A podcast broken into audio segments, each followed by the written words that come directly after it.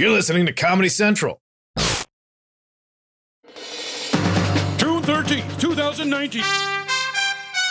From Comedy Central's World News headquarters in New York, this is The Daily Show with Trevor Noah, Ears Edition.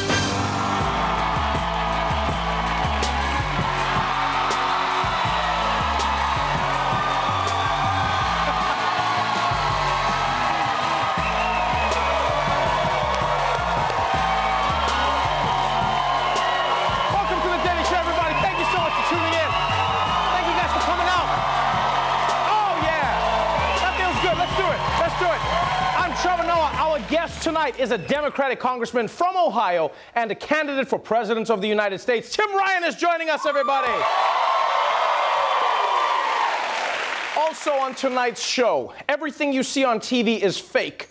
You meet the dogs who live better than you, and it's now legal for foreign governments to meddle in America's elections. So let's catch up on today's headlines. First up, the college admissions scandal. Three months ago, we found out that dozens of parents were paying millions of dollars to cheat their kids' way into college. But in their defense, it was only because their kids were dumb as shit. Well, today, the courts gave us a taste of the punishment that's about to come, and unfortunately, the taste isn't very satisfying. In Boston, the first defendant of that massive college admissions cheating scandal was sentenced today. John Vandemoer pled guilty to federal racketeering charges, admitting he took $610,000 in bribes to try to get privileged students admitted at Stanford through a side door. Prosecutors asked for 13 months in prison, but his defense attorneys argued for leniency, saying he used the money to pay for sailing uniforms, equipment, and staff costs. The former head coach of the Stanford University sailing team sentenced to one day behind bars, time served, two years probation, and a $10,000 fine. My actions were wrong. I see that now. But my intentions were to help the team. I will carry this with me for the rest of my life. Wow. He got sentenced to just one day? I've been stuck in the airport longer than that. And it's funny how people only notice that they were doing a bad thing after they get caught. My actions are wrong. I see that. Gonna get the f- out of here, man. So when you were taking $600,000 in bribes, you didn't think that was wrong? You're just like, I'm getting a, a weird feeling, but I wanna see where this goes. Yeah. Like, do you understand how greedy it is to take bribes as a sailing coach? Being a sailing coach is already a scam, all right? You just hang out all, all day on a boat and you wear a sweater all wrong. You don't even have to work. The wind does all the work for you. But let this be a lesson to the kids. Yeah, if you're black and caught using weed, you could spend years in jail. But if you're a coach at Stanford convicted of racketeering charges, you might have to go to prison for the rest of your night. Let's move on, because uh, we've got some very sad news to report. White House Press Secretary Sarah Huckabee Sanders is quitting. No, I, I said, I said she's, I said she's quitting. I said she's quitting. And uh, we know that this is true because she's denied it. But this news isn't that surprising because you realize she stopped giving press conferences months ago. So it's just quitting what she already wasn't doing. She's basically quit being press secretary the same way Trump quit CrossFit. So let's move on. Because there is breaking news about a major archaeological discovery that'll blow your mind, man. And it turns out people have been getting high on pot for at least 2,500 years. Archaeologists in far western China say they have found the earliest direct evidence of marijuana use. It includes 10 wooden bowls containing burnt residue of pot, apparently used in burial rituals. That's right. It turns out humans have been getting high since 500 BC. So I guess now we know why they call it the Stone Age. Yeah. If I had a band, that would have killed even harder. Uh, and it's interesting how the archaeologists discovered it. They found bowls with burnt out weed, and they also found DVDs of the hit prehistoric movie Dude, What's a Car? Also must have been weird being a caveman who discovered weed, right? He was probably sitting there with an unlit blunt in his mouth looking at his friend like, man, this weed is amazing. And once we discover fire, this shit's gonna hit even harder, man.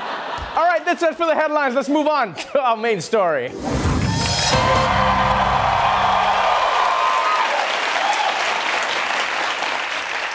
Let's talk about strangers. As kids, we were all taught the same lesson. If a stranger tries to talk to you, you run away and tell your mom. In fact, you all probably remember those hilarious PSAs that were on TV all the time. You've already been told about strangers dressing up in uniforms, but there are other traps you need to know about. Hey, kid, I'll teach you how to hit this ball right over the fence. Come on, it'll be fun. Trust your own feelings. Hey, kid, how you doing? Um, you know we're making a movie over there. You want to go see it? Mm-hmm. Only professional agencies hire kids for TV work. Stay away from people in cars or vans. Your mom's been hurt. She's in the hospital. She sent me to come and get you. What's the secret code word? I don't know the code word. You don't need to get near the car to talk to someone inside. God damn, that girl got away quickly. She didn't even mess around. She gave that woman half a second to prove herself and just Usain bolted out of there. Yeah, she didn't just run down the street. She hopped on a moving train and left town forever. She's like, no code word. And also, was it just me, or were some of those actors in that PSA a little too good? Huh? Like that toe tickler over here? Huh? That guy's either the best actor in the world or he wasn't acting at all. Now, even though those videos were hilarious, we all got the message, right? It's not safe to take candy from strangers. But yesterday, we found out about one person who clearly never learned that lesson growing up. And that person is now the President of the United States. And breaking news stunning words from the President tonight. Trump saying moments ago that he would take dirt on his 2020 political opponent if Russia, China, or any foreign country offered that dirt. That he'd take the dirt and not call the FBI. Okay, this is just crazy, people.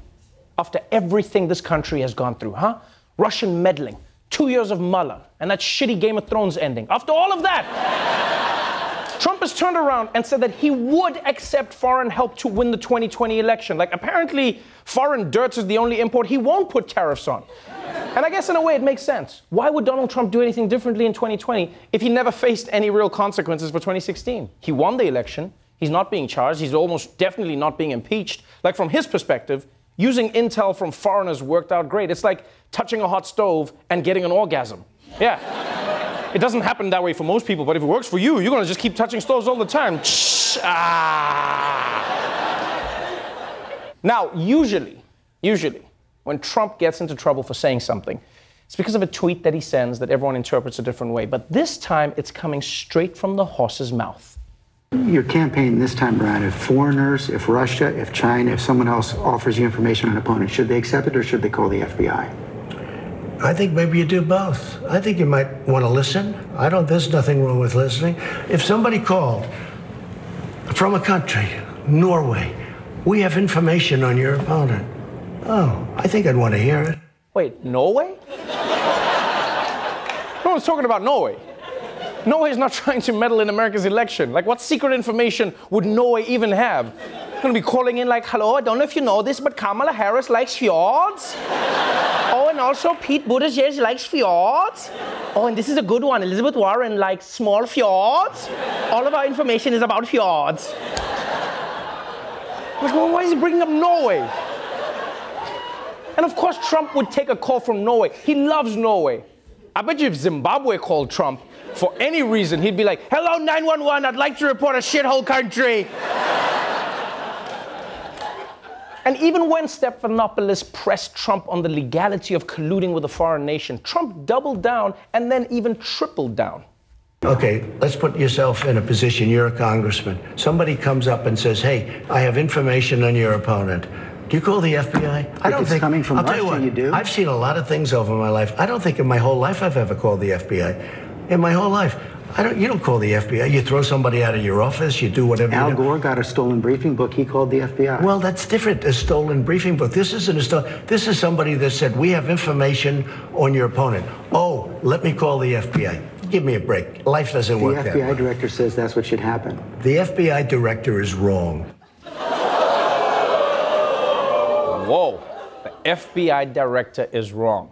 I guess Trump likes law and order until the law doesn't follow his orders, because that was a weird one. And also, did anyone pick up the part where he says, I've seen a lot of things in my life and never called the FBI? Now I'm just wondering what other crimes Trump has witnessed that he didn't report. I've seen it all, George. Murders, kidnappings, weirdos tickling kids' feet. But I ain't no snitch. And here's the thing this is not one of those issues that's left versus right, Democrat versus Republican. No, in fact, even Trump's loyal subjects are calling him out. Some Republicans who are normally hesitant to rebuke the president are speaking out. Yeah, my reaction is he should reach out to the FBI. The appropriate action to take is to call the FBI. Yeah, I think it's a mistake. I think I think it's a mistake of law. I don't want to send a signal to encourage this. Nothing's free in this world. You don't want a foreign government or a foreign entity giving you information because they're going to want something back. And if anybody knows that, it's the president, because there is no free lunch. If someone gives you information, then they're going to want influence. Yes, the man on the couch is right. Nothing in life is free. And I know right now in the audience, you're thinking to yourself, what do you mean, Trevor? Tickets to the Daily Show are free. yeah.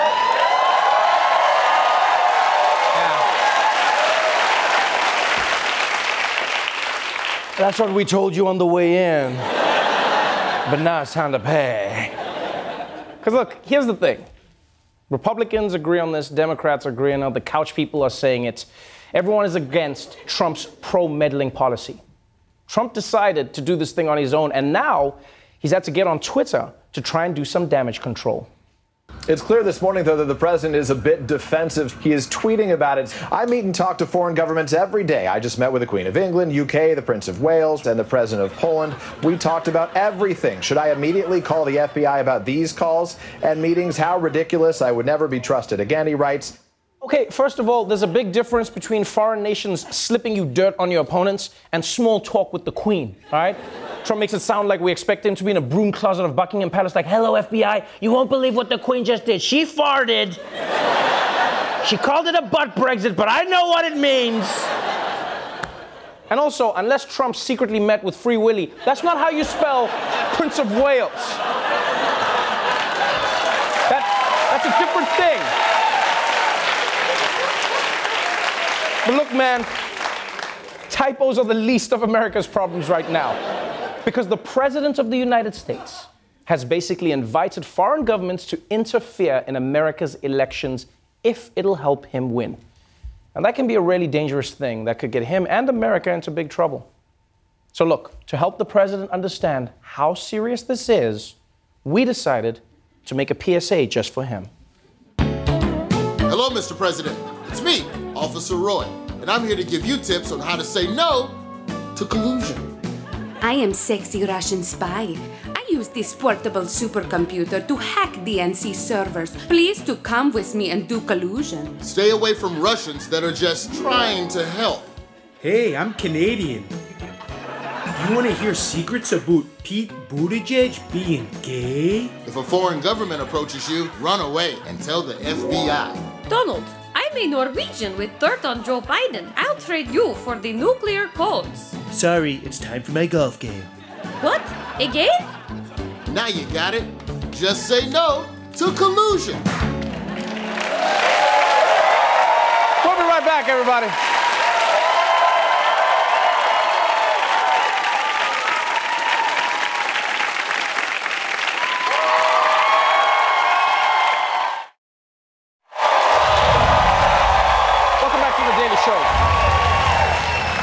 You know, some news stories help us understand the world we live in, and some news stories are just stupid. For those, we turn to Ronny Chieng.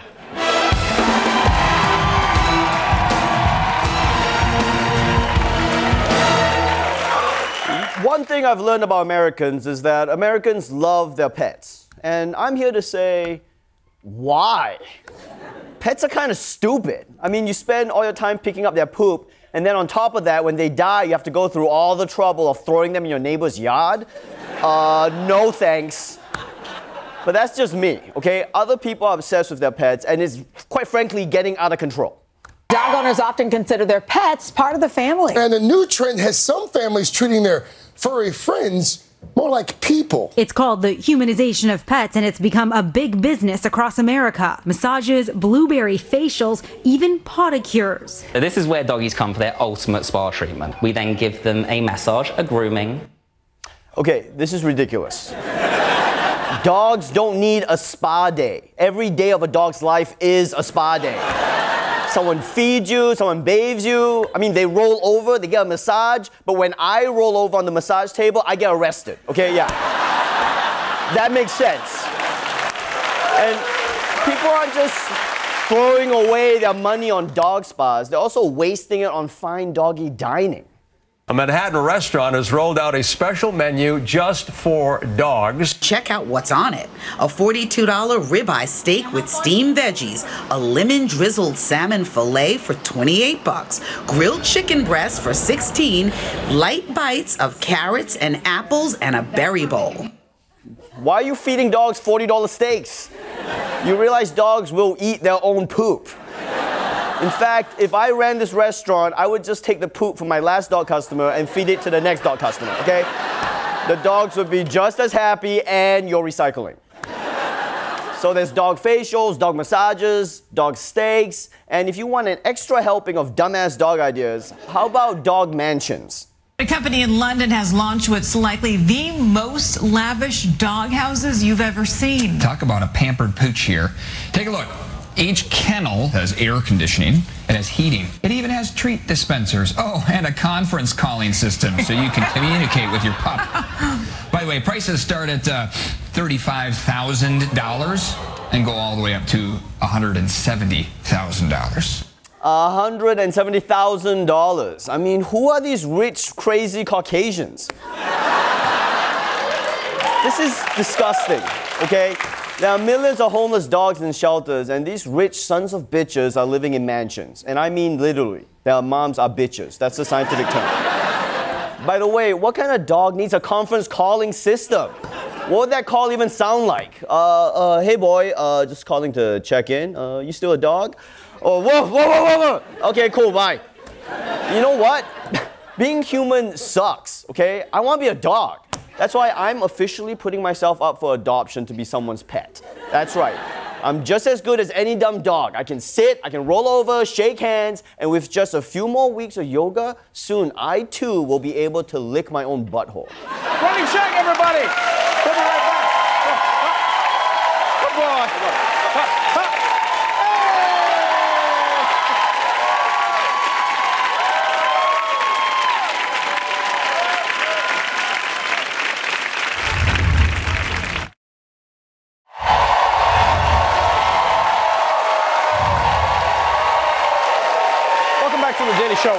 My guest tonight represents Ohio's 13th congressional district and is a 2020 Democratic presidential candidate. Please welcome Congressman Tim Ryan.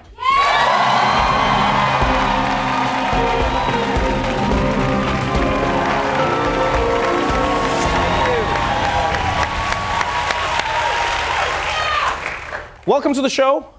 Thanks for having me. And officially, welcome to the debates. You found out today that you have qualified for the debates. Yes, yes, we're excited about it. Yeah. That is, uh,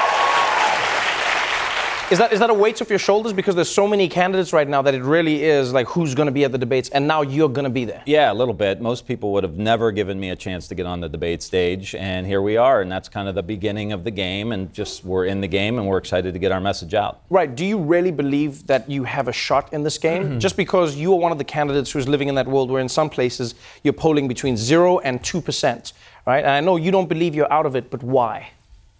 Where I come from, I represent the forgotten communities of the country, and I think you look at the history of these races: Jimmy Carter, Bill Clinton, Barack Obama. uh, Donald Trump. Right. I mean, the the winner comes out of usually comes out of nowhere. And I think when people hear that I come from a forgotten community, I've represented these forgotten people who have lost jobs the last 30 or 40 years. and go back to steel mills closing outside of Youngstown, Ohio Mhm. in the late 1970s. My father in law was one of them. I could tell you a story 15 years ago about my cousin Donnie. He was a Vietnam vet. His last act at his factory was to unbolt the machine from the factory floor, put it in a box, and ship it to China. And I could tell you a story a couple weeks ago the General Motors factory that used to have 16,000 people is now idle. So when people hear that I know what they're going through, Yes. I understand it.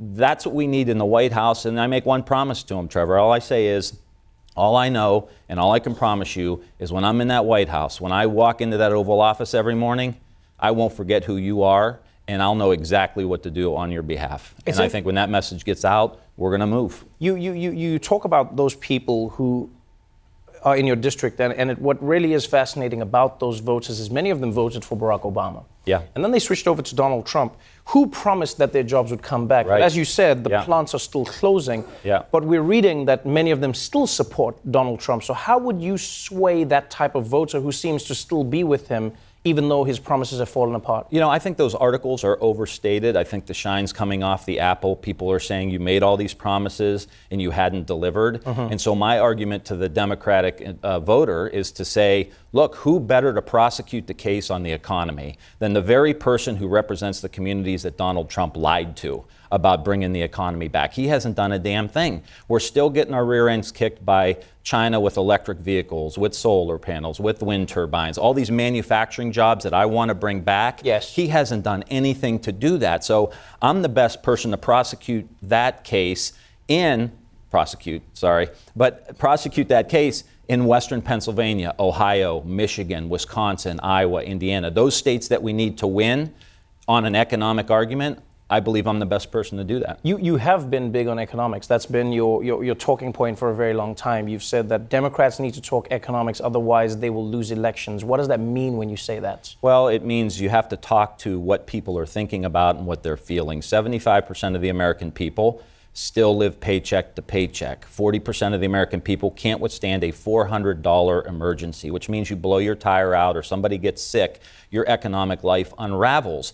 And we have to speak directly to that. Now, those are those are you know the people I represent every Mhm. single day, and that's what they're thinking about. And it's not just my district. It's you, there's tent cities in Los Angeles. There's people who are in the fishing industry on the coast that are affected by climate and everything else. Right. They're losing their jobs. There's you know manufacturing people in my area, and they're not white people. They're, it's white, black, brown, gay, straight, urban, rural people in in uh, rural Iowa. Uh, are getting killed right now. Farmers haven't made a profit in five years, and they Mhm. have the highest suicide rate. So everyone's hurting now. It's time for us to come together. I think it's time for us to have a nominee and a president who actually understands what everyone's going through and is from a part of the country who's been dealing with this for decades. So, do you genuinely believe that the 23 other candidates don't cover these bases? Not, not like I do. I Right. mean, this is where I live. I've lived here 45 years. And as I said, my father in law, my cousins, when these factories close, I know who they are. Do you think that the Democratic Party has, has become a party where some of these people have forgotten how to speak to some of these people who live in, in these areas you're speaking about? To some extent, we've become a very coastal party. We've become a very Ivy League party, and I think we've forgotten in many ways how to talk to the workers. I Right. mean, when, when I campaigned for my reelection for Congress, it's wages, it's pensions, it's health care, it's mental health, it's education, affordability, making sure you can get your kid into a certificate program or two year Mhm, degree or mhm, college. Bread and butter issues. That's how you beat Donald Trump because he hasn't delivered for them. Let's talk about education. One thing that I've, I've, I've really been intrigued by is how you've talked about being 100% for education, but reshaping the way education is spoken about in America. You're not a big fan of everyone being pushed towards college or nothing. Right. What does that mean and why is that important to you? Well, most of the jobs in the future, you talk about building an economy where we're making things again, electric vehicles, solar, wind, all these other things, Yes. uh, technology. Those, most of those require a two year degree.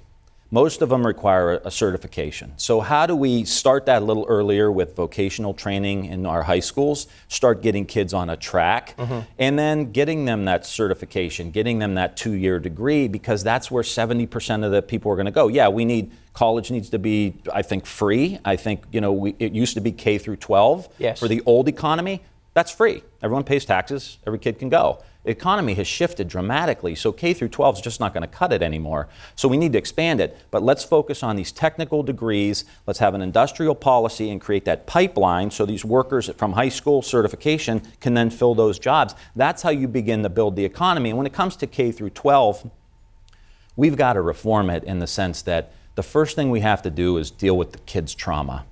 Most of the kids, my wife's a first grade teacher, uh, most of the kids that come in are in some kind of trauma. They have adverse childhood experiences that we never deal with. Right. And I want to push a social and emotional learning curriculum in every school in the United States, a trauma based curriculum. I want a mental health counselor in every school in the United States. Wow. So we start dealing with the root causes of our kids' inability to learn. We know what the brain science tells us is that when you're in trauma, when you're in fight or flight mode, you literally can't access the part of your, your brain you need to learn. Yes. So I don't care what your plans are. I mean, I, my wife's a teacher. I want her to make more. We should pay teachers more. But if you're not dealing with climate of the classroom and the trauma and adverse childhood experiences, you're not going to get the kid ready to learn. You've got all the policies. The, the big challenge now for you is going to be getting noticed with all of the candidates out there. I noticed um, at, uh, at the gathering of the, of the Democrats that happened out in California, everyone chose a walkout, walkout song. You know, Elizabeth Warren had like 9 to 5, Dolly go. Parton, and, uh, you know, Bernie Sanders' hit choice. Everyone had a song that said something about them. Your song when you walked out was uh, Lil Nas X, Old Town Road. Yeah. That was a, an interesting. What is? I, I couldn't figure out what does that mean. Like, what what are, what are you saying? I had one target audience there. And that was? My kids. I wanted to look cool. Well, I hope you got that, my friend. Thank you so much for coming on the show. Thanks for having me. Looking forward to seeing you at the debates. Thank you. Congressman Tim Ryan, everybody.